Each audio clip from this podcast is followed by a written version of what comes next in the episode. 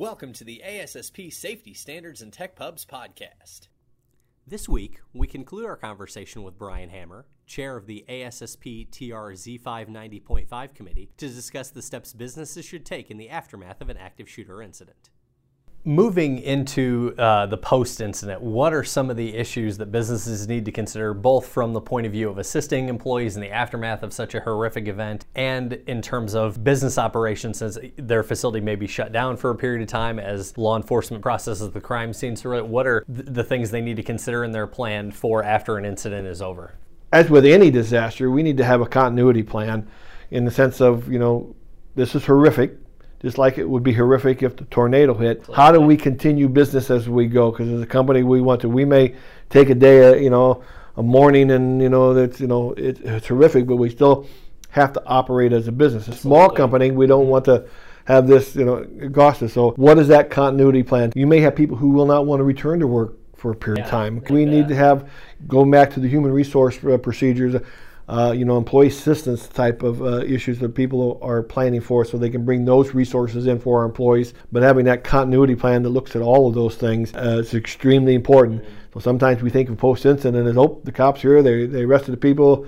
Unfortunately, maybe the coroner, you know, took the bodies away and all that stuff. It sounds as horrible as it is because it, it really is. You know, you know, we still have to think, okay, this is a company maybe not today, maybe not tomorrow, but sometime next week, sometime next two weeks, we've got to go back to the business of work. Uh, mm-hmm. we, we simply just can't say it, it, it's over. Okay. Something I just thought of. Say you know you're a small business, maybe in a rural area where it may take law enforcement or first responders, you know, their response time may be a little longer than an urban area. Is there anything businesses can do when you have maybe a disconnect with local law enforcement and first responders? The answer would be don't have a disconnect. You, you mm-hmm. need to do that.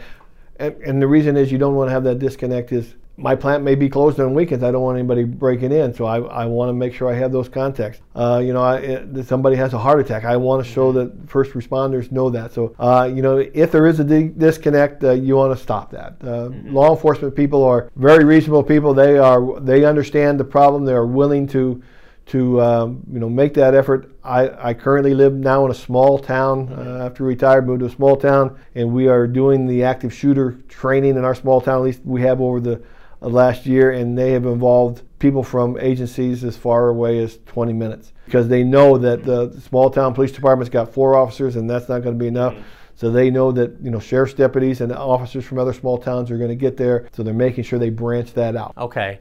Now, in in that case, say you're in an area where it may take law enforcement longer to respond. Is that a situation where even more so the run hide fight comes in? I know one of the biggest priorities, you know, stopping the threat and saving lives. If it's going to take some time for law enforcement to get in, how can you integrate that into your plan to you know within your own personnel try to stop the threat while you're waiting for law enforcement? That comes from your vulnerability assessment. What mm-hmm. is our our vulnerability. Our vulnerability is the fact that we may have 15 minutes before we get help uh, there.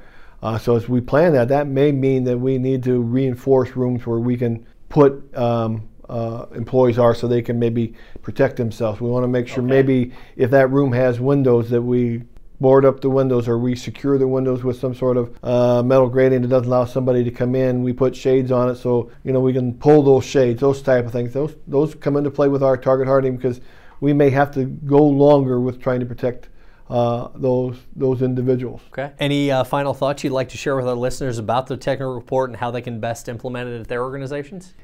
Just understand that each location is different. Mm-hmm. Uh, there's never going to be a plan or a report that tells you how to do it at your place. You've got to involve people at your facility who understands the certain types of risk that you have at your facility. Uh, how are you vulnerable? Uh, how you can harden your facility with the best possibility you can with the dollars you have, and then more importantly, then the, the soft aspects of, of per, personnel uh, procedures, those things to make it a safe place. It, there's no plan that can be universal. It has to be individual, and you don't feel afraid to say, hey, we put this together, we put it to a bunch of people within the, in the facility, and they said, ah, you know, you ought to think that, reevaluate it, rewrite it until you think it gets as good as it can.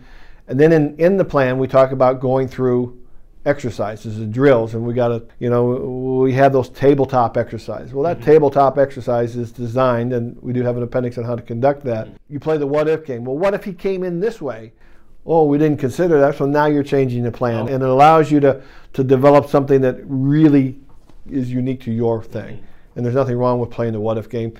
It may be right, may be wrong, because mm-hmm. we don't know what goes through a mind when person, somebody does that. So we can only surmise. Well, you know, if I was, I have to laugh a little bit, but yeah, think about it. When I was a police officer and we would check buildings at night for burglaries, I always said, if I wanted to break into this place, how would I do that? If I'm somebody who's been on doing harm to people there, they think that way. They think, well, how can I get in? We need to try to think, well, how could they do it? If they thought about coming in and shooting somebody because they're mad at the warehouse supervisor, how would they get into the warehouse? That's how we're going to come up with the ideas how to protect it. We're going to have to think about mm-hmm. what they would think about. Sure, that's that's really interesting. So it, it is really important whether it's in those tabletop drills or you're doing practice scenarios to think about those worst case scenarios and contemplate any and all the ways that an armed assailant could try to attack their facility and its employees. That's correct. Okay, great. Thank you so much again, Brian, for uh, joining us. I know you've given our listeners a lot to think about in preventing and planning for these types of incidents. The technical report is available now through the ASSP store, and you can find additional information and resources at assp.org/standards. We'll see you next time.